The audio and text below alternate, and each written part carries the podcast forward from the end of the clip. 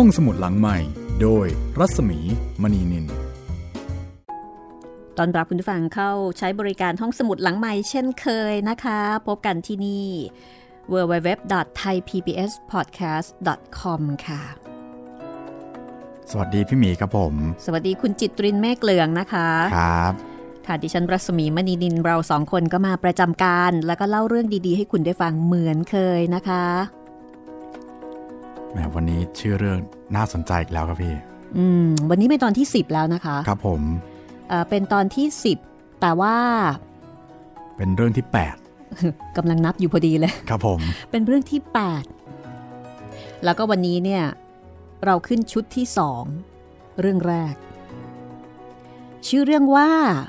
ชื่อเรื่องว่าผู้ร้ายฆ่าคนที่บางขุนพรหมครับผม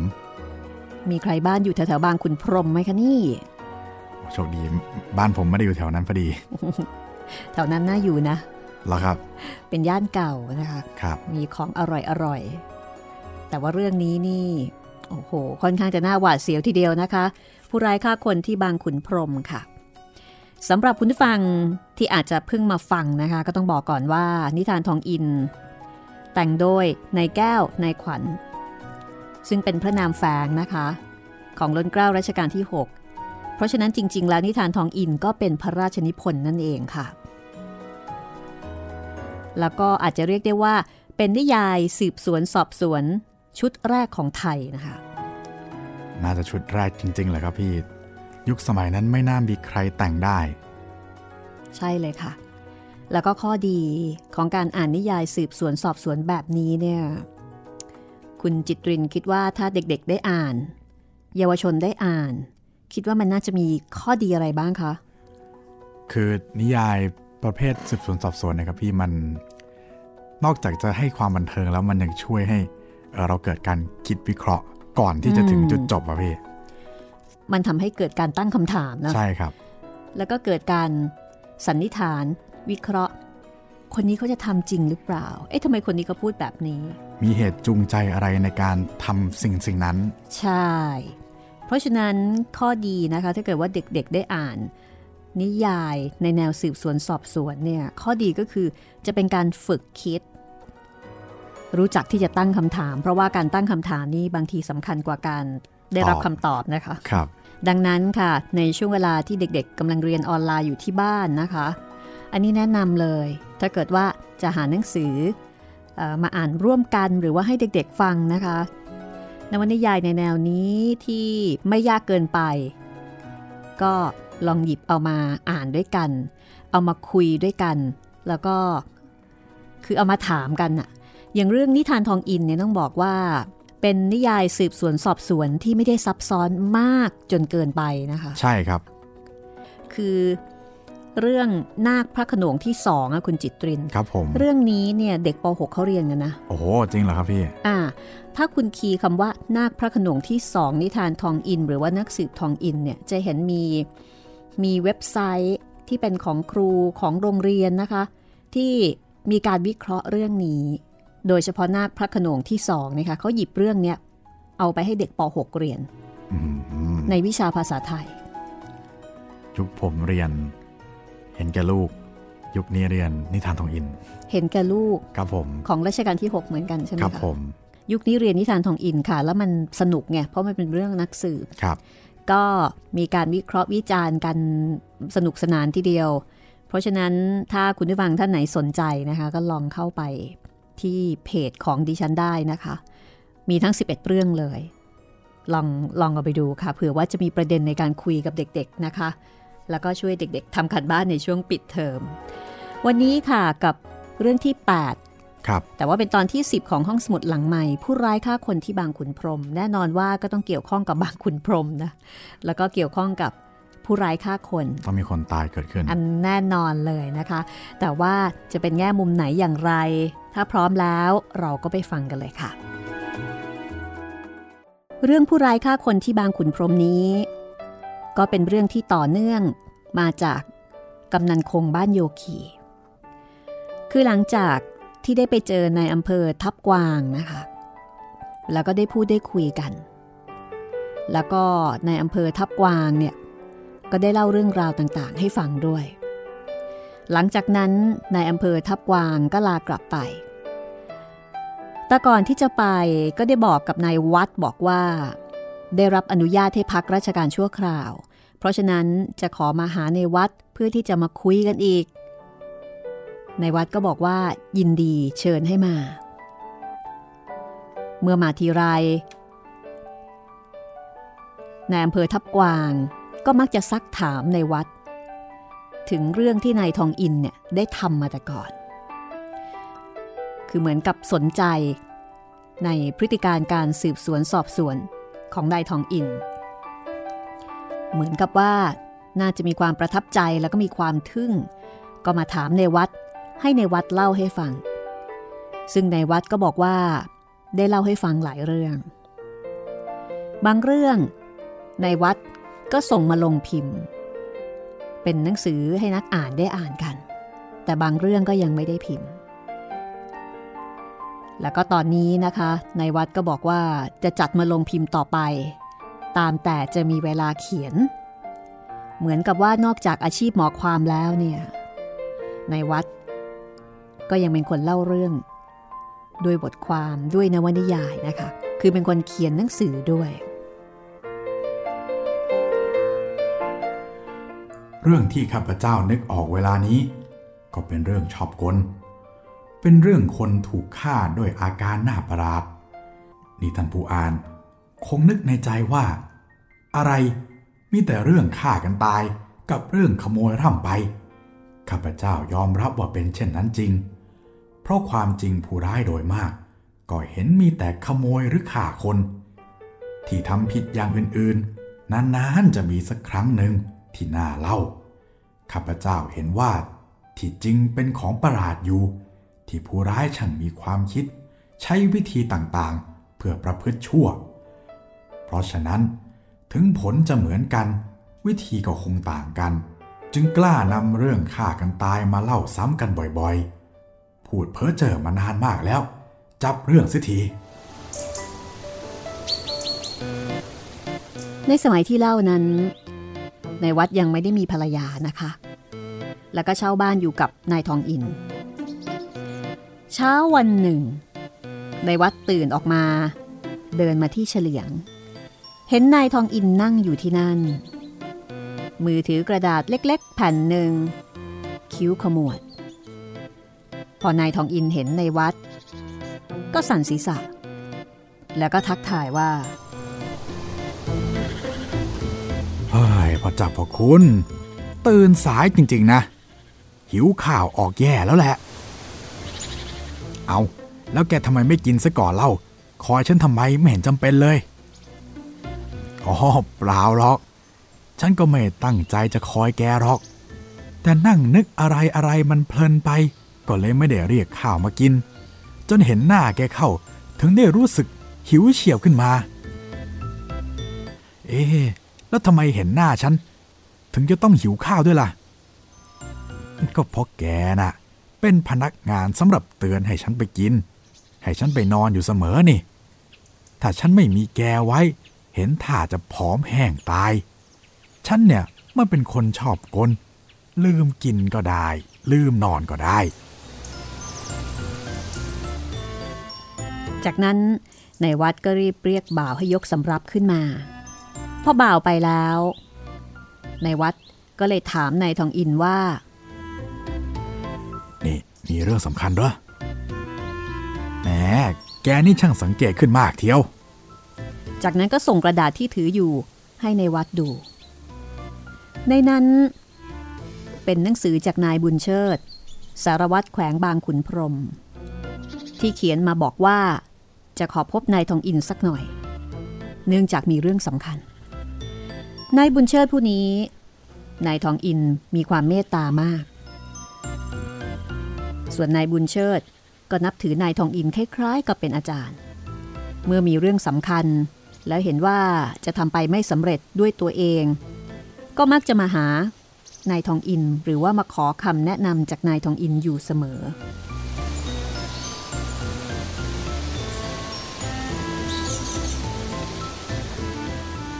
เมื่อในวัดอ่านหนังสือนั้น ก็ส่งคืนนายทองอินไปนายทองอินก็เลยถามในวัดยังไงพ่อวัดแกทายถูกไม่ใช่เหรอว่าจะเป็นเรื่องอะไรอืมก็คงจะเป็นเรื่องฆ่ากันที่บางขุนพรมที่ไอ้บ่าวๆมันเอามาลือกันเมื่อคืนนี้ละมั้งแน่ทีเดียวประเดี๋ยวบุญเชิดก็มาคอยฟังว่าจะออกความเห็นอย่างไรบ้างครั้นรับประทานอาหารแล้วนั่งคอยอยู่สักครู่นายบุญเชิดก็มาจริงๆนายทองอินก็ทักทายปราศัยแล้วก็ถามว่ามีธุระอะไรกับการที่มาในวันนี้นายบุญเชิดก็บอกว่าเรื่องฆ่ากันตายที่บางขุนพรหมอ้าวแล้วเรื่องราวมันเป็นอย่างไรล่ะนายบุญเชิดก็ได้เล่าให้ฟังว่าเมื่อวานนี้เวลาประมาณเที่ยงเสร็จๆบ่าวในรอดที่ริมวัดสารพัดช่างมาแจ้งความกับนายบุญเชิดว่านายถูกผู้ร้ายฆ่าตายเสียแล้ว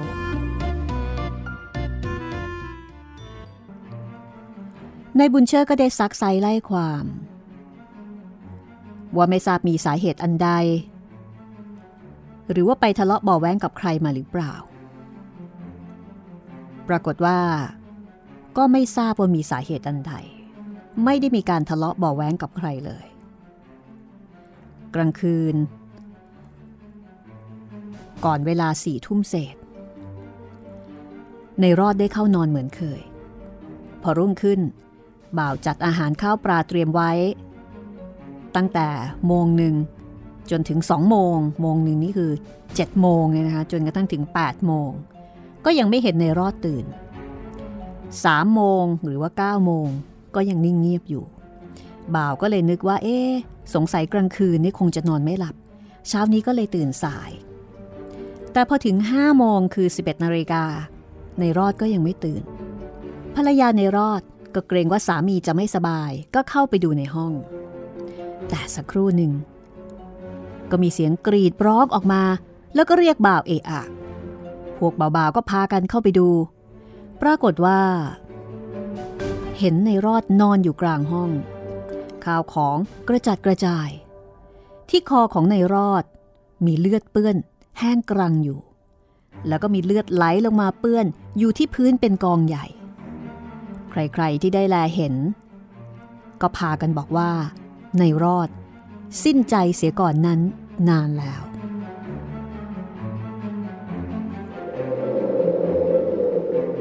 เออแล้วยังไงต่อเล่าผมก็รีบไปบ้านในรอดตรวจดูศพก่อนอื่นก็เห็นแผลยาวที่คอหอยลึกมากสังเกตได้ว่าไอ้ผู้ร้ายได้ใช้มีดอย่างคมมากส่วนข้าวของนั้นก็กระจัดกระจายเหมือนคำเจ้าเจียมบ่าวกล่าวซึ่งเป็นพยานว่าในรอดได้ต่อสู้กับไอ้ผู้ร้ายทุกทุกมีอะไรอีกมั่งที่แกได้สังเกตไว้ผมสังเกตเห็นที่แขนในรอดมีรอยฟันกัดอยู่แห่งหนึ่งดีมากบุญเชิดฟันบอกได้ไหมว่ารูปพรรณสันฐานเป็นยังไงก็แหลมๆเล็กๆดูเป็นรอยคล้ายฟันลิงมากกว่าคนแต่ก็โตกว่าลิงแล้วแผลกัดนะลึกหรือไม่เข้าลึกอยู่ขอรับลึกเกือบกระเบียดเอ๊ชอบกลชอบกลแล้วบุญเชิดแกมีความคิดยังไงในเรื่องนี้มั่งฮะถ้าจะสังเกตตามรอยกัด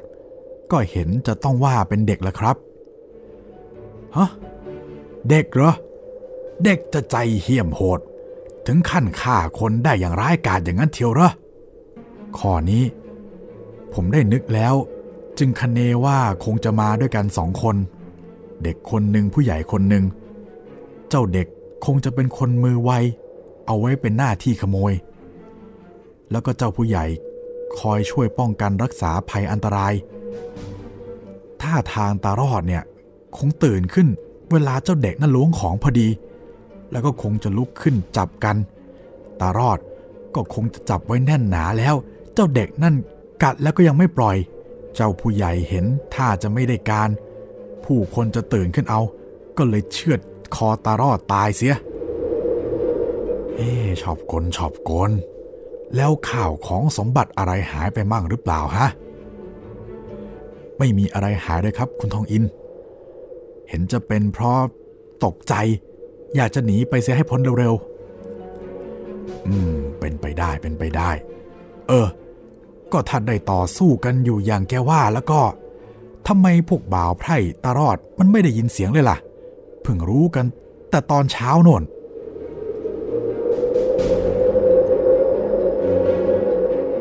นายบุญเชิดบอกว่าในเรื่องนี้มีคำอธิบายตารอดเป็นคนแปลกๆแกชอบนอนให้ไกลๆคนแกทำหอสูงขึ้นในบ้านหลังหนึ่งเฉพาะตัวแกนอนคนเดียวคนอื่นๆนอนกันในเรือนใหญ่เรือนใหญ่ก็อยู่ห่างจากหอสูงนั้นหลายก้าวอยู่นี่คือเรื่องราวประเด็นที่น่าสนใจเกี่ยวกับห้องนายทองอินก็ถามว่าแล้วมีข้อมูลอื่นใดอีกหรือไม่นายบุญเชิดบอกว่าในห้องนั้นไม่มีอีกแล้วแต่นอกห้องมีสิ่งที่น่าสนใจก็คือมีเชือกเส้นหนึ่งผูกอยู่ที่ท่อน้ำที่ติดอยู่กับรางน้ำฝนหลังคาท่อนั้นอยู่ไกลหน้าต่างแต่พอจะเอื้อมถึงได้นายทองอินก็เลยถามว่าแล้วคิดอย่างไรในเรื่องนี้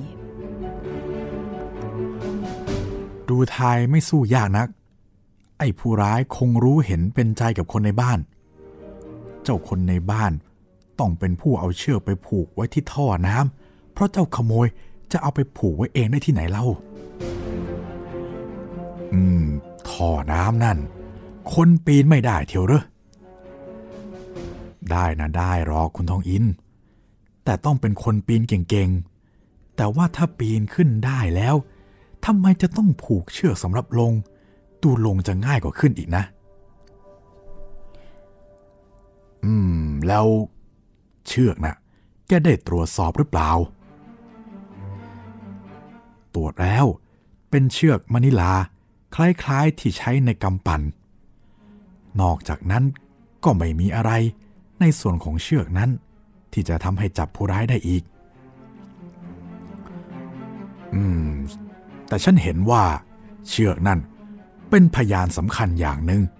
มันเป็นพยานสำคัญทีเดียวเอ๊ะผมยังไม่แลเห็นว่ามันจะเอาเป็นพยานแน่นอนได้อย่างไรเลยนะอืมบางทีฉันก็อาจจะผิดไปแต่นั่นแหละ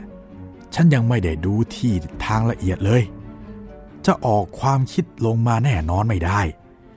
แต่ว่าถ้าแกจะถามฉันว่าผู้ร้ายนั้นเป็นคนชนิดไรฉันจะต้องคะเนตามเรื่องราวของแกว่าเป็นกะลาสีเรือกำปั่นนายทองอินทำหน้าตาว่ารู้แล้วตามแบบของนายทองอินซึ่งก็ทำให้นายบุญเชิดสงสัยว่านายทองอินทราบได้อย่างไรโอ้ยไม่รู้หรอกฉันแค่เดาเพราะว่าเชือกมะนิลานั่นแหละ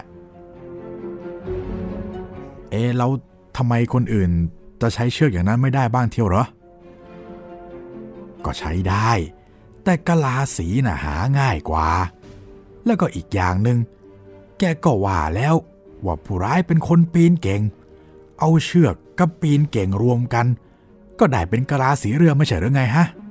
ผมไม่เห็นเช่นนั้นนะถ้าเป็นกะลาสีคงจะปีนเก่งพอที่จะไม่ต้องใช้เชือกแต่นี่ใช้เชือกอีกผมก็เห็นว่าคงจะเป็นคนปีนไม่เก่งก็เลยต้องใช้เชือกจากนั้นนายทองอินก็ถามว่าจากเชือกที่เห็นนั้นนายบุญเชิดเห็นหรือเปล่าว่าจริงๆอาจจะเป็นคนในบ้านนั่นแหละเอาเชือกไปผูกไว้นายบุญเชิดก็บอกว่าก็น่าจะเป็นเช่นนั้นถ้าผู้ร้ายปีนขึ้นไปผูกเชือกได้เองแล้วทำไมจะต้องใช้เชือกเวลาขาลงก็ไอเด็กล่ะเด็กไหนก็เด็กที่แกว่าเป็นผู้ขโมยที่กัดตารอดยังไงเล่าอ๋อจริงด้วย ถูกแล้วเชือกนั่นต้องใช้จริงๆเพราะเจ้าเด็กที่ไหนจะปีนท่อได้สูงเพียงนั้นถูกแล้วถูกแล้วโอ้ยผมลืมไอ้เด็กนั่นไปเลยยิ่งนึกไปก็ยิ่งเห็นความโง่ของผมถ้าเป็นคนในบ้านรู้เห็นเอาเชือกไปผูกคงจะจัดการแก้เสียก่อนคนรู้กันขึ้นแล้วผมเห็นด้วยกับคุณแล้วว่าเห็นจะไม่มีสายในบ้านนี่ก็เป็นสิ่งที่นายบุญเชิดมองเห็นข้อเท็จจริงจากการตั้งคำถามของนายทองอินฉันมีความยินดีที่ฉันมีความเห็นร่วมกับแกนะคุณอย่าพูดอย่างนั้นสิขอรับสิทธิ์จะไปสู้ครูยังไงได้ไม่มีธรรมเนียมเลยนายทองอินได้ฟังนายบุญเชิดพูดเช่นนั้นก็ยิ้มแล้วก็นั่งนิ่งอยู่สักครู่หนึ่งก่อนที่จะถามต่อไป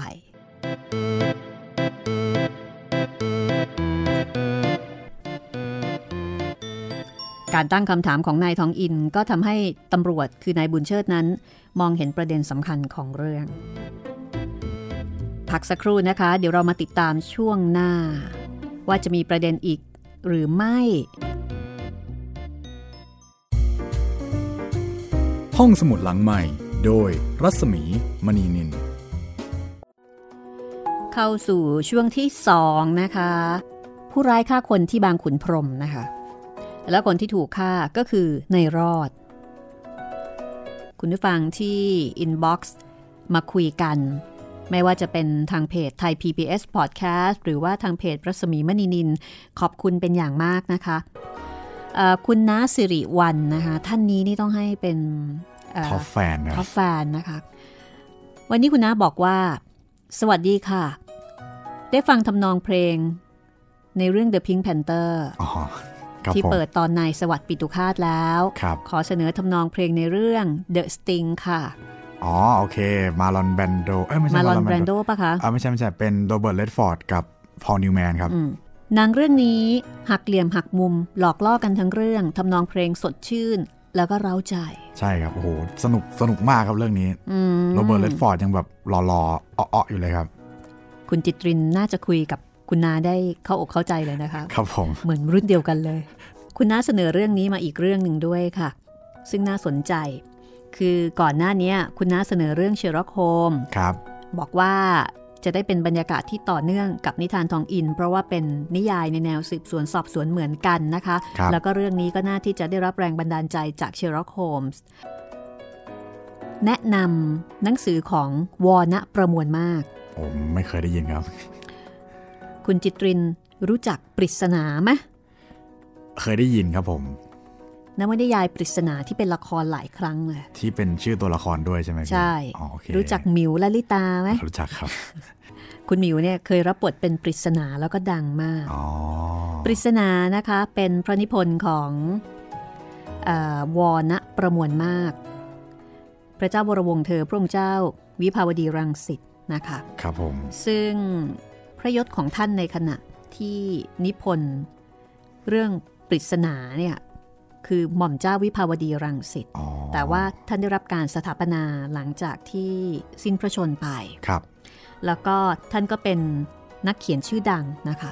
มีผลงานหลายเรื่องและหนึ่งในนั้นที่คุณน้าแนะนำมาก็คือปริศนาไม่ใช่เรื่องนี้น่าสนใจมากชื่อหนังสือว่าเรื่องลึกลับเรื่องลึกลับใช่เรื่องลึกลับเป็นงานนะคะที่พระองค์เนี่ยทรงนิพนธ์ละครวิทยุละครวิทยุอ่ะเป็นละครวิทยุสิบห้าตอนอ๋อเขียนตอนแล้วก็ดัดแปลงมาจากงานเขียนของเอ่อแม่ของท่านนะคะตัวเอกคือสามีภรรยาเป็นคู่นักสืบนึกถึงหนังเรื่องไหนบ้างมั้ย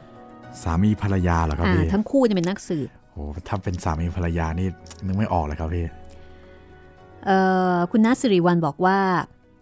น้าเข้าใจว่าเป็นตัวจำลองของทอมมี่กับทัพเป้นสามีภรรยาคู่นักสืบของอากาธาคริสตี้แต่ว่าก็เป็นเรื่องเนื้อเรื่องท้องเรื่องก็เป็นบรรยากาศแบบไทยๆแต่มีความคิดค่อนข้างฝรั่งบางตอนเอามาจากเรื่องที่อากาธาเขียนแล้วก็บอกว่าสำนักพิมพ์นันมีบุ๊กส์เนี่ยนำทั้งสิบห้าตอนมารวมเล่มไว้ลองอ่านดูนะคะสนุกไม่แพ้นายทองอิน โอ้คุณนานี่เป็นนักอ่านจริงๆนะคะครับผมเพราะว่าในตอนที่ห้องสมุดหลังใหม่ออกอากาศอยู่ เก้านาฬิกา ถึง สิบนาฬิกาตามเวลาในบ้านเราเนี่ยที่นิวยอร์กเป็นเวลาเป็นเวลาสี่ทุ่มครับซึ่งเป็นเวลาที่คุณนาอ่านหนังสือก่อนนอนค่ะคุณนาก็เลยใช้วิธีฟังย้อนหลังหมายถึงฟังห้องสมุดหลังใหม่นะคะครับเรื่องนี้น่าสนใจค่ะคุณน้าค่ะขอบคุณมากๆที่แนะนำมานะคะขอบคุณมากครับผมยังมีเรื่องอื่นอีกนะคะที่มีคุณผู้ฟังแนะนำมาเดี๋ยวเราก็จะทยอยเอามาเล่าเอามาพูดคุยกันนี่แหละค่ะดีมากเลยนะคะช่วยๆกันมองช่วยๆกันคิดหลายๆมุมมองเราก็จะได้หนังสือที่หลายแนวสนุกสนุกก็ฝากเอาไว้ด้วยนะคะเอาล่ะตอนนี้มาฟังกันต่อเลยนะคะว่านายทองอินกับนายบุญเชิดเนี่ยเขาจะตั้งข้อสมมุติฐานในประเด็นไหนอย่างไรต่อไปอีกกับคดีฆาตกรรมนะคะที่บางขุนพรหมค่ะ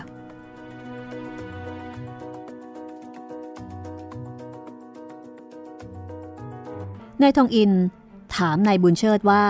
แล้วที่พื้นดินแล้วก็นอกบ้านล่ะมีร่องรอยอะไรบ้างหรือไม่มีขอรับที่ใต้ท่อนั้นดินอ่อนและเห็นได้ว่ามีรอยเท้าหลายรอยเป็นรอยผู้ใหญ่คนหนึ่งเด็กคนหนึ่งตีนเปล่าๆทั้งสองคนเลยครับรอยตีนผู้ใหญ่ไม่สู้ประหลาดนักแต่รอยตีนเจ้าเด็กนั่นผมเกิดมาก็ยังไม่เคยเห็นรอยประหลาดเหมือนอย่างนี้เลยขอรับคราวนี้นายทองอินนั่งตัวตรงขึ้นมาแสดงว่าสนใจพร้อมกับถามว่าเอ๊ะมันเป็นยังไงหรอมันยาวแบบที่ผมไม่เคยเห็นเทียวนิ้วก็ยาวแล้วก็เดินจิกจิกดินหน่อยหน่อยอ๋อแล้วนอกบ้านล่ะเจ้าผู้ร้ายออกทางหลังบ้านเดินเลียบรั้วไปหน่อยแล้วก็เลี้ยวขวาไปที่สวนที่อยู่ใกล้ๆนั้นเมื่อแรกดูเดินไปด้วยกันเรียบร้อยแต่เจ้าตีนยาวนั่นน่าจะเป็นคนพิการตีนยาวอย่างนั้นควรจะเป็นคนสูงแต่กลับเป็นคนเตี้ยพอนายบุญเชิดพูดมาถึงตรงนี้นายทองอินก็ตั้งคำถามว่าแล้วทำไมถึงรู้นายบุญเชิดบอกว่าสังเกตจากการก้าวว่าลักษณะของรอยเท้านั้นบ่งบอกว่าก้าวสั้นแบบทีทีถูกถูกเลยบุญเชิดแม่แกนี่เป็นนักเรียนเก่งของฉันคนหนึ่งเทียวนะเอาเล่าต่อเล่าต่อจากนั้นนายบุญเชิดก็ได้เล่าว่า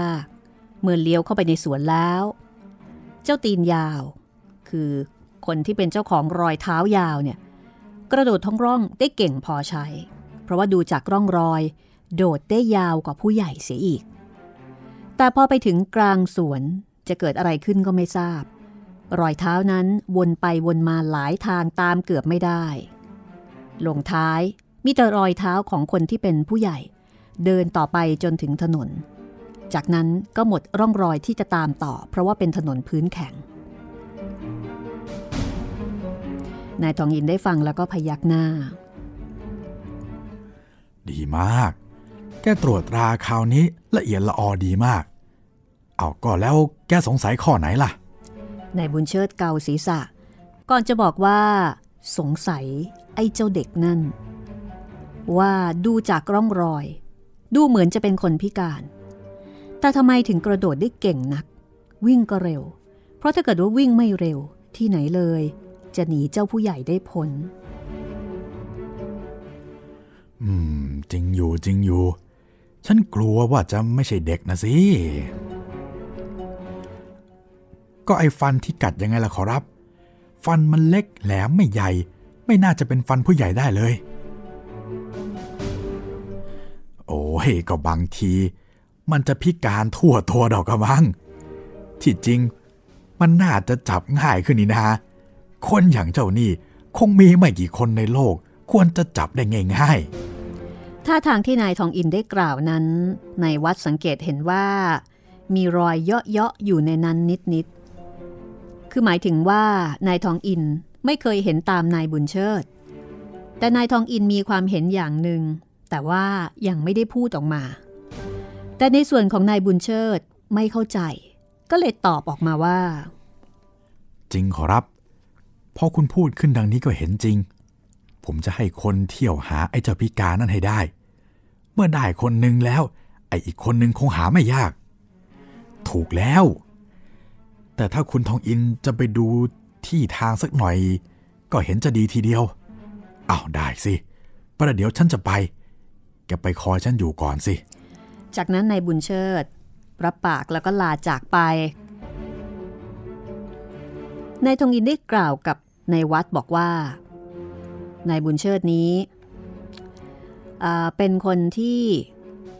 รู้สึกว่าตัวเองฉลาดแล้วพอรู้สึกว่าตัวเองฉลาดก็จะเลยเห็นคนอื่นว่าโง่ไปเสียทั้งนั้นที่จริงความรู้สึกแบบนี้ไม่ดีสู้นึกว่าตัวเองโง่ไม่ได้เพราะถ้านึกว่าตัวเองโง่ก็จะได้ขวนขวายให้เต็มที่เหมือนกับรู้สึกว่าเป็นความคิดที่อันตรายถ้าคนคนหนึ่งจะมีความรู้สึกว่าตัวเองเนี่ยฉลาดกว่าคนอื่นในวัดได้ฟังก็ถามความเห็นของนายทองอินเกี่ยวกับเรื่องนี้เอาทองอินแล้วความคิดของแกในเรื่องนี้เป็นยังไงบ้าง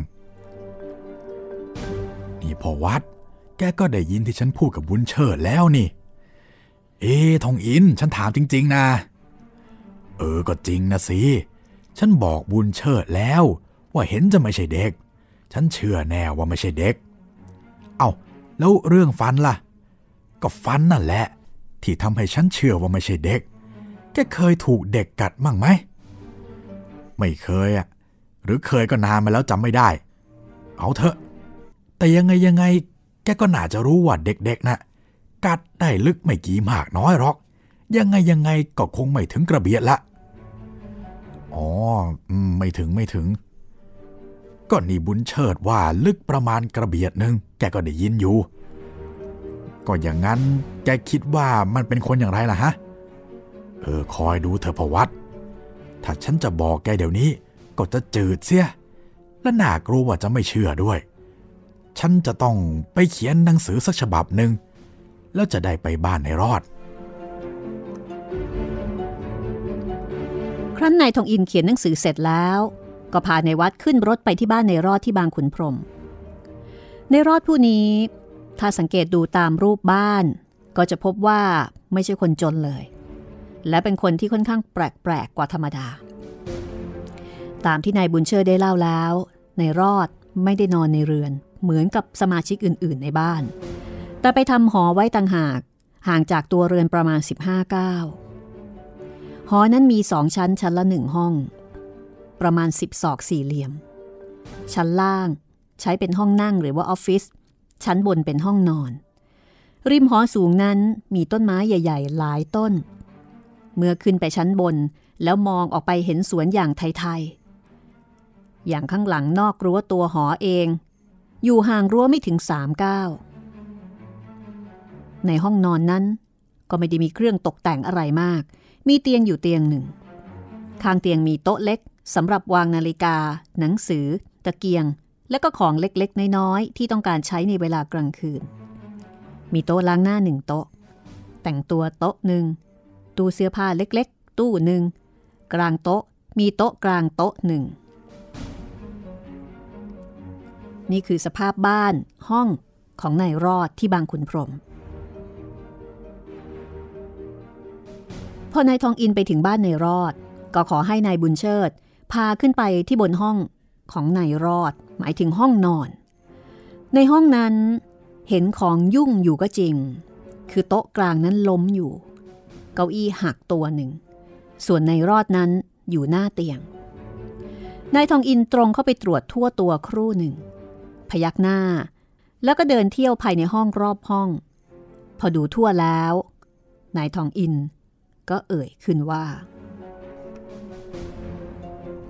เออบุญเชิดแกนึกว่าไอ้ผู้ร้ายใช้มีดชนิดใดข้อนี้ผมก็เดาไม่ถูกแต่คงเป็นมีดคมมากๆเพราะสังเกตตามแผลดูเรียบร้อยไม่มีคดเคี้ยวแล้วก็ลึกด้วยแต่ทำไมถ้าทราบถึงมีดแล้วจะช่วยให้จับผู้ร้ายได้หรอครับอ๋อไม่ถึงอย่างนั้นหรอกแต่ก็อาจจะทำให้สิ้นความสงสัยอะไรไปอย่างหนึ่งแล้วคุณทราบหรือไม่ว่าเป็นมีดชนิดใดฉันคิดว่าน่าจะเป็นมีดโกน แล้วไม่ใช่มีดของคนอื่นแต่เป็นมีดของนายรอดเองนั่นแหละเอ๊ะแล้วคุณทองอินรู้ได้ยังไงครับปุโธบุญเชิดนี่หมายว่าความรู้จ้วนทันกันแล้วเชียวยังไงของนิดหน่อยเท่านี้ก็ต้องถามดูที่โต๊ะแต่งตัวนั่นนะแต่ผมตรวจแล้วไม่เห็นจะมีมีดโกนเลยก็มันควรจะมีไม่ใช่เหรอผมไม่เห็นจะจำเป็นต้องมีเลยบางทีนายรอดแกจะไม่ได้โกนหนวดเลยเอ้าขอให้ดูที่คางถ้าไม่ได้โกนหนวดทำไมจะมีรอยมีดบาดอยู่นั่นล่ะฮะแต่ข้อนี้ไม่สำคัญหรอกถ้าจะรู้ให้แน่ถามบ่าวมันดูสักคนหนึ่งก็คงได้ความจากนั้นในวัดก็เป็นคนลงไปถามบ่าวก็ได้ความว่าเคยมีมีดโกนวางอยู่บนโต๊ะแต่งตัวเล่มหนึ่งจริงๆพอนายบุญเชิดได้ทราบก็ถามว่าแล้วถ้าอย่างนั้นมีดโกนนั่นตอนนี้อยู่ที่ไหนคือมีดโกนหายไปนายทองอินยิ้มยิ้มแล้วก็ถามว่าทำไมมันไม่ตกอยู่ตามนี้บ้างเลยเหรอฮะนายบุญเชิดบอกว่าเขาเองก็ได้หาจนทั่วแล้วไม่พบมีดอย่างหนึ่งอย่างใดเลยทั้งในห้องนี้แล้วก็ข้างนอกนายทองอินก็ยิ้มอีกแล้วก็บอกว่าบุญเชิดแกมัวไปหาที่ในซอกๆนี่นะเขาว่าถ้าจะหาของอะไรให้หาในที่แจ้งๆก่อนหรือจะพูดให้ละเอียดเข้าไปอีกก็ต้องว่าที่ไหนนึกว่าไม่เป็นที่ซ่อนก็ต้องไปหาที่นั่นก่อนถึงจะเจอเอ๊ะแล้วนี่คุณเห็นแล้วหรือครับว่ามีดโกนอยู่ที่ไหนอืมก็ไม่แน่นักแต่นึกเอาว่าคงเป็นมีดนั่นนะแกเห็นอะไรขาวๆบนหลังตู้เสื้อผ้าไหมนายบุญเชิดก็ขึ้นไปบนเก้าอี้เอื้อมมือไปหยิบของขาวๆบนหลังตู้พอมือเอื้อมไปถูก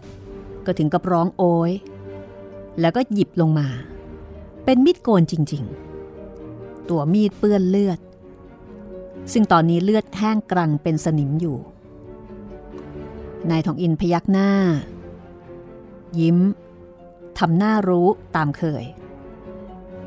เหมือนกับไม่แปลกใจในขณะที่บุญเชิดนั้นมีสีหน้าประหลาดใจมากเอ๊ะนี่ทำไมถึงวิ่งเอาขึ้นไปซ่อนบนนั้นได้นะดูเหมือนจะไม่ได้ตั้งใจจะซ่อนนะนายทองอินตอบหน้าตาเฉยทำให้นายบุญเชิดยิ่งสงสัยหนักขึ้นไปอีกว่าแล้วถ้าเช่นนั้นเอาขึ้นไปไว้บนนั้นทำไมสนนายทองอินตอบคำเดียวฆ่าคนแล้วยังคิดสนได้อีกหรอครับนายทองอินพยักหน้าก่อนจะบอกว่าการสนของเจ้าผู้ฆ่าดูเหมือนจะไม่ต้องคิดมากมายเป็นนิสัยสนอย่างนั้นบางทีกลับปีหนีได้อะไรคุณพูดดูอย่างกับไอ้นี่เป็นลิงอย่างนั้นน่ะมันก็คล้ายๆลิงเอ๊ะนี่คุณทราบแล้วเหรอว่ารูปร่างเป็นยังไงอืมก็พอจะเดาได้แต่จะเอาให้แน่นะไม่ได้เอาไหนขอฉันดูมีดอีกทีสินายทองอินมองดูมีดอยู่ครู่หนึ่งชักแว่นออกมาส่องคือแว่นขยายพยักหน้าแล้วก็ส่งมีดคืนนายบุญเชิดไปนายบุญเชิดก็ถามว่าเป็นอย่างไรบ้างพบเห็นอะไรไหมนายทองอินบอกว่ามีพยานที่มีดนิดหน่อยแต่ไม่มากไปดูตามข้างนอกเห็นจะดีกว่าว่าอย่างนั้นแล้วนายทองอินนายบุญเชิดแล้วก็นายวัดก็ลงไปข้างล่างแล้วก็เดินตามรอยเท้าไอ้ผู้ร้ายไป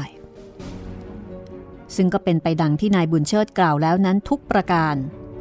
พอถึงกลางสวนนายทองอินก็หยุดเหลียวไปแลมาแงนขึ้นก้มลงอยู่สักครู่หนึ่งแล้วก็ก้มลงเก็บหมากผลหนึ่งแล้วก็หัวเราะจากนั้นก็ส่งหมากให้ในวัด หมากนั้นข้างหนึ่งเปลือกยังอยู่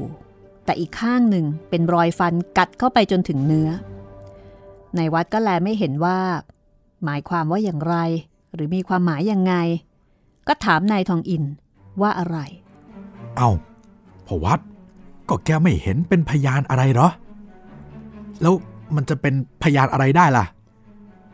เออไม่เห็นก็แล้วไปเดี๋ยวก็คงรู้เองแหละว่าดังนั้นแล้วนายทองอินก็เดินซอกแซกไปในสวนนั้นนายตามองดูพื้นดินบ้างบนต้นไม้บ้างแต่ในเวลานั้นก็ไม่ปรากฏว่าได้ความอะไรส่วนในวัดก็ทราบดีอยู่ว่านี่เป็นเวลาที่นายทองอินยังไม่อยากพูดคือถ้าเกิดยังไม่ได้ความแน่นอนหรือยังนึกไม่ออกนายทองอินก็ยังไม่พูดคือประมวลข้อมูลก่อนพอนายทองอินดูรอบสวนแล้วก็บอกนายบุญเชิดว่าขอให้ห้ามคนอย่าให้เข้าไปในสวนนั้นเลยเป็นอันขาดจนกว่านายทองอินจะอนุญาตจากนั้นนายทองอินก็ได้บอกนายบุญเชิดว่าในส่วนของศพนั้นไม่ต้องตรวจอีกแล้วแล้วก็พาในวัดกลับบ้านวันนั้นข้าพเจ้าอัดใจเหลือเกินเพราะเห็นนายทองอินแกทำใจเย็นนั่งอยู่ที่บ้านเฉยๆไม่เห็นคึกคักเลยจนฉันจะพูดถึงเรื่องผู้ร้ายฆ่านายรอดแกก็ไม่ยอมพูดด้วยแต่แกดันเปลี่ยนเรื่องคุยไปเรื่องอื่นครั้นข้าพเจ้ากวนแกหนักเข้าแกก็เลยไปหยิบหนังสือมาอ่านแล้วก็ไม่พูดจาอีกต่อไปวันรุ่งขึ้นในวัดตื่นขึ้นเวลาประมาณสามโมงเศษก็คือเวลาประมาณเก้าโมงเห็นนายทองอินยืนอยู่ที่เฉลียงสูบบุหรี่ปุ๋ยปุ๋ยท่าทางยิ้มแย้มแจ่มใสดีในวัดก็เลยถามว่าจับได้แล้วละสิแหมพ่อวัดทายแม่นจริงๆเลยจับได้แล้วจริงๆด้วยเอาแล้วจับได้เมื่อไหร่ล่ะฮะก็จับได้เมื่อเช้านี่เองฉันไปตั้งแต่ก่อนแกตื่นแน่แล้วไปจับได้ที่ไหนล่ะพ่อทองอินก็จับได้สวนหลังบ้านตารอดนั่นแหละแล้วมีโปลิสไปด้วยหรือเปล่าอ๋อเปล่าหรอกฉันไปชวนพวกพ้องของเราไปช่วยแล้วแกส่งให้โปลิสแล้วหรือยังโอ้ยังเลยพ่อวัดส่งให้เขาก็กลัวว่าเขาจะไม่เชื่อว่าเป็นผู้ร้ายจริงๆฉันยังรอฟังพยานอยู่แล้วจับง่ายหรือยากฮะก็ไม่สู้ยากนักหรอกพ่อวัดแค่เอาของกินล่อพอเข้าใกล้ก็ช่วยกันกลุ่มรุมเข้าจับเอาเอ๊ะตั้งแต่เกิดมาเนี่ยยังไม่เคยได้ยินใครจับผู้ร้ายอย่างแกเลยนะก็นี่มันไม่ใช่ผู้ร้ายสามัญนี่นะอีกอย่างหนึ่งมันอดอยู่เพราะในสวนนั่นแกก็เห็นแล้วว่าไม่ใครจะมีต้นไม้อื่นเลยนอกจากต้นหมากเอ๊ะแล้วทำไมแกถึงรู้ว่ามันยังอยู่ในสวนนั่นล่ะนี่พวัตฉันเพิ่งไปรู้เมื่อไปอยู่ที่นั่นเองเมื่อแรกฉันนึกว่ามันจะไปเสียแล้วแต่เผอิญไปเห็นมะปรางเป็นรอยกินใหม่ๆทิ้งอยู่นะแล้วทำไมแกถึงรู้ว่ามันอดล่ะก็ถ้ามันไม่อดมันจะกินหมากเหรอมันหมดแต้มเข้าแล้วมันถึงได้ลองกินหมากดูนี่ถ้าช้าไปอีกวันคงแทบจะจับไม่ได้แน่นอนเลยแล้วตอนนี้ไอ้คนร้ายมันอยู่ที่ไหนล่ะอยู่ข้างล่างนู่นนะล่ามโซ่ไว้ในวัดแสดงกิริยาประหลาดใจกับเรื่องราวที่นายทองอินเล่าให้ฟังจนนายทองอินอดหัวเราะไม่ได้แล้วก็ชวนในวัดลงไปดูในวัดเองนั้นฟังแล้วก็มืดแปดด้านนึกไม่ออกว่าผู้ร้ายคนนี้เนี่ยเป็นคนแบบไหนยิ่งฟังก็ยิ่งประหลาด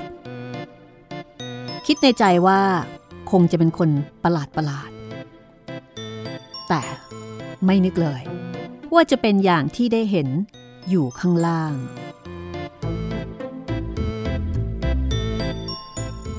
ข้าพเจ้าเชื่อว่า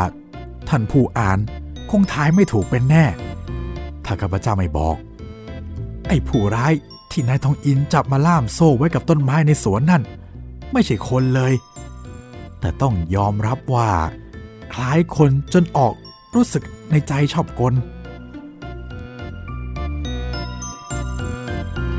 ปรากฏว่า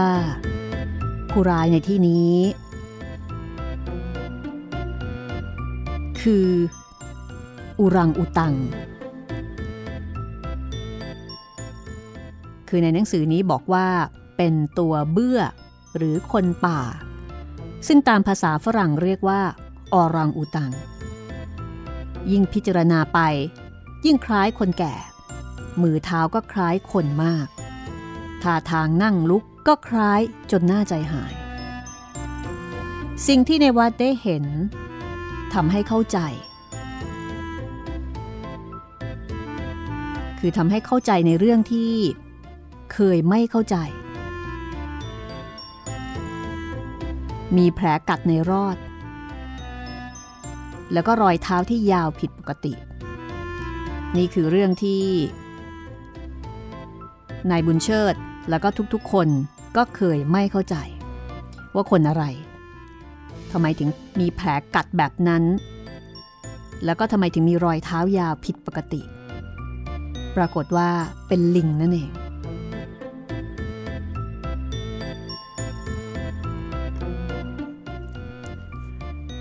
นี่แหละคนเรา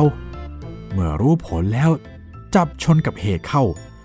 ก็ดูไม่น่าจะผิดคาดที่นายทองอินผิดกับคนธรรมดาโดยมากก็ทางนี้เองคือเมื่อแลเห็นเหตุแล้วแกจับชนกับผลได้ทันทีพ่อทองอินนี่แกจะรอคอยอะไรอีกล่ะตัวผู้ร้ายก็ได้แล้วนี่ฉันยังอยากทราบอะไรอยู่อีกนิดหน่อยที่ไอ้ตัวเบื่อมันบอกฉันไม่ได้เมื่อยังไม่ได้ความละเอียดทุกข้อเช่นนี้จะส่งให้กองตระเวนฉันก็จะเสียชื่อเพราะเมื่อฉันจับสืบอะไรแล้วอยากทำจนได้ความละเอียดแจ่มแจ้งทุกข้อแล้วเมื่อไหร่ถึงจะได้ความต่อเล่าเออก็หวังใจว่าจะในไม่ช้านะพูดดังนั้นแล้วนายทองอินก็ส่งหนังสือพิมพ์ให้กับในวัดฉบับหนึ่งชี้ให้ดูแจ้งความมีทั้งหนังสือไทยแล้วก็ภาษาอังกฤษเขียนว่าคนป่าจับได้เมื่อเร็วๆนี้ใครเป็นเจ้าของให้มาถามดูที่ออฟฟิศหนังสือพิมพ์นี้ถ้ามีหลักฐานดีผู้จับจะได้มอบตัวสัตว์นั้นให้ไปแล้วก็ลงชื่อนายทองอินอธิบายต่อไปว่าได้สั่งเอาไว้ที่ออฟฟิศหนังสือพิมพ์แล้วว่าถ้ามีใครมาถามหาตัวเบื่อให้ส่งมาที่บ้านนายทองอินแล้วก็หวังว่าไม่ช้าจะมีคนมาแล้วแกคอยดูเถอะคนคนนั้นน่ะคงจะเป็นกะลาสีหรืออะไรที่เกี่ยวข้องกับเรืออะไรสักอย่างนั่นเนี่ยแหละในเวลาบ่ายของวันนั้นเองขณะที่นายทองอินกับในวัดนั่งเล่นอยู่ที่เฉลียงก็มีบ่าวขึ้นมาบอกว่ามีฝรั่งคนหนึ่งขึ้นมาหานายทองอินก็บอกให้เชิญขึ้นมาฝรั่งที่มานั้นผิดไปจากความคาดหมายของนายทองอินสักหน่อยคือไม่ใช่เป็นกะลาสีเป็นคนรูปร่างร่ำสันแต่งตัวอย่างฝรั่งธรรมดาเมื่อนายทองอินเชิญให้เขามานั่งแล้วฝรั่งก็กล่าวเป็นภาษาอังกฤษว่าท่านหรือเป็นผู้จับคนป่าของข้าพเจ้าได้นายทองอินพยักหน้าแล้วก็ตอบรับว่าใช่เป็นคนจับได้ฝรั่งคนนั้นก็ถามต่อว่าแล้วอยู่ที่ไหนนายทองอินก็บอกว่าอยู่ในสวนข้างบ้านในรอดที่บางขุนพรหมฝรั่งนั่นมองดูหน้านายทองอินแล้วก็ถามว่าขอโทษเถอะท่านเป็นอะไรเกี่ยวข้องกับกองตระเวนหรือเปล่านายทองอินบอกว่าเปล่าฝรั่งมีท่าทางค่อยสบายใจแล้วก็ถามต่อไปว่าแล้วทำไมท่านถึงทราบได้ว่าคนป่าของข้าพเจ้าอยู่ในสวนนั้นข้าพเจ้าเดินไปทางนั้นเห็นเขาก็เลยเอาของกินล่อมันลงมาข้าพเจ้าก็ให้พวกพ้องเข้าไปจับมัน นายทงอินก็บอกว่านายทงอินเดินไปทางนั้นแล้วก็เห็นเข้าเอาของกินล่อมันก็ลงมาแล้วก็ให้พวกพ้องเนี่ยช่วยกันจับจากนั้นนายทองอินก็ถามฝรั่งว่าทราบหรือไม่ว่ามันอยู่ที่ไหนฝรั่งบอกว่ารู้เหมือนกันแต่ไม่กล้าไปจับเพราะว่ากลัวพลตระเวนซึ่งในเรื่องนี้นายทองอินก็คงพอจะได้ทราบเรื่องคนถูกฆ่าที่บางขุนพรหมนายทองอินพยักหน้าว่ารับทราบฝรั่งนั่นก็พูดต่อไปว่าไอ้คนป่าของข้าพเจ้าตัวนี้เองแหละเป็นคนฆ่านายทองอินทำเป็นประหลาดใจแล้วก็ถามว่าเอ๊ะแล้วเรื่องราวมันเป็นอย่างไรฮะฝรั่งก็เลยเล่าเรื่องให้ฟังดังต่อไปนี้ฝรั่งบอกว่าเมื่อเร็วๆมานี้เองเขาไปรับเพื่อนซึ่งมาจากสิงคโปร์ก็เห็นคนป่าตัวหนึ่งเป็นของกะลาสีเรือก็คือเจ้าลิงนี่ล่ะฝรั่งพอใจชอบใจก็ไปขอซื้อพอเอามาไว้ในบ้านได้วันหนึ่งมันก็หนีไปมันแรงมากดึงโซ่ขาดไปได้ลูกจ้างก็ไม่กล้าจับบังเอิญเจ้ากะลาสีเจ้าของเดิมยังอยู่ฝรั่งก็เลยให้ไปตามตัวมาแล้วก็จ้างให้เข้าไปจับเจ้าลิงตัวนี้กลับคืนมาเจ้าลิงตัวนี้เมื่อแรกหลุดไปใหม่ๆก็ไม่ได้ไปไหนไกลพอเห็นเจ้าของเดิมมันก็เลยหนีไปกันใหญ่กะลาสีนั้นเขาก็ทราบอยู่แล้วว่ามันดึงโซ่ขาดไปเขาจึงเอาเชือกมณิลาติดตัวไปด้วยหายไปนานจนดึกจึงกลับมาบ้านหน้าตาตื่นตกใจ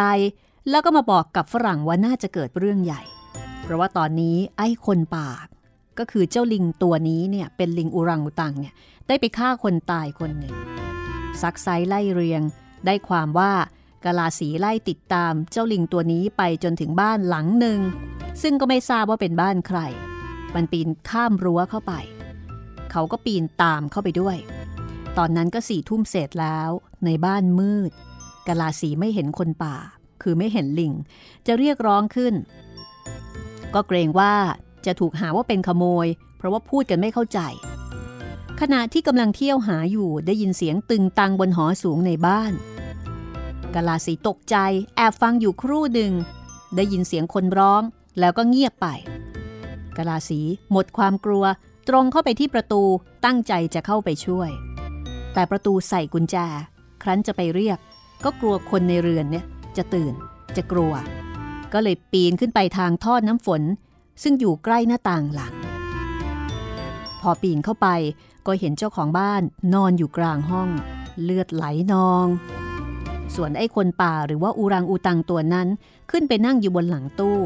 มือถือมีดโกนอยู่ในมือพอมันเห็นกะลาสีมันก็ทิ้งมีดทำท่าจะหนี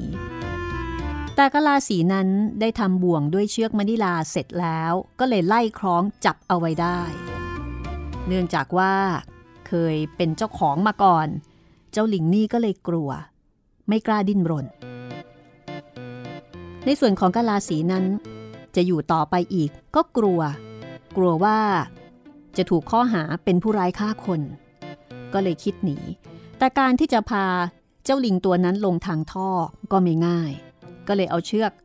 คือเอาปลายเชือกที่ทำบ่วงนั้นผูกเข้าที่ท่อน้ำเพื่อป้องกันเจ้าลิงหนีแล้วก็ไล่มันลงก่อนตัวกะลาสีก็ตามลงไปพอถึงดินก็ตัดต้นเชือกให้เหลือเฉพาะส่วนที่พอจะจูงลิงไปได้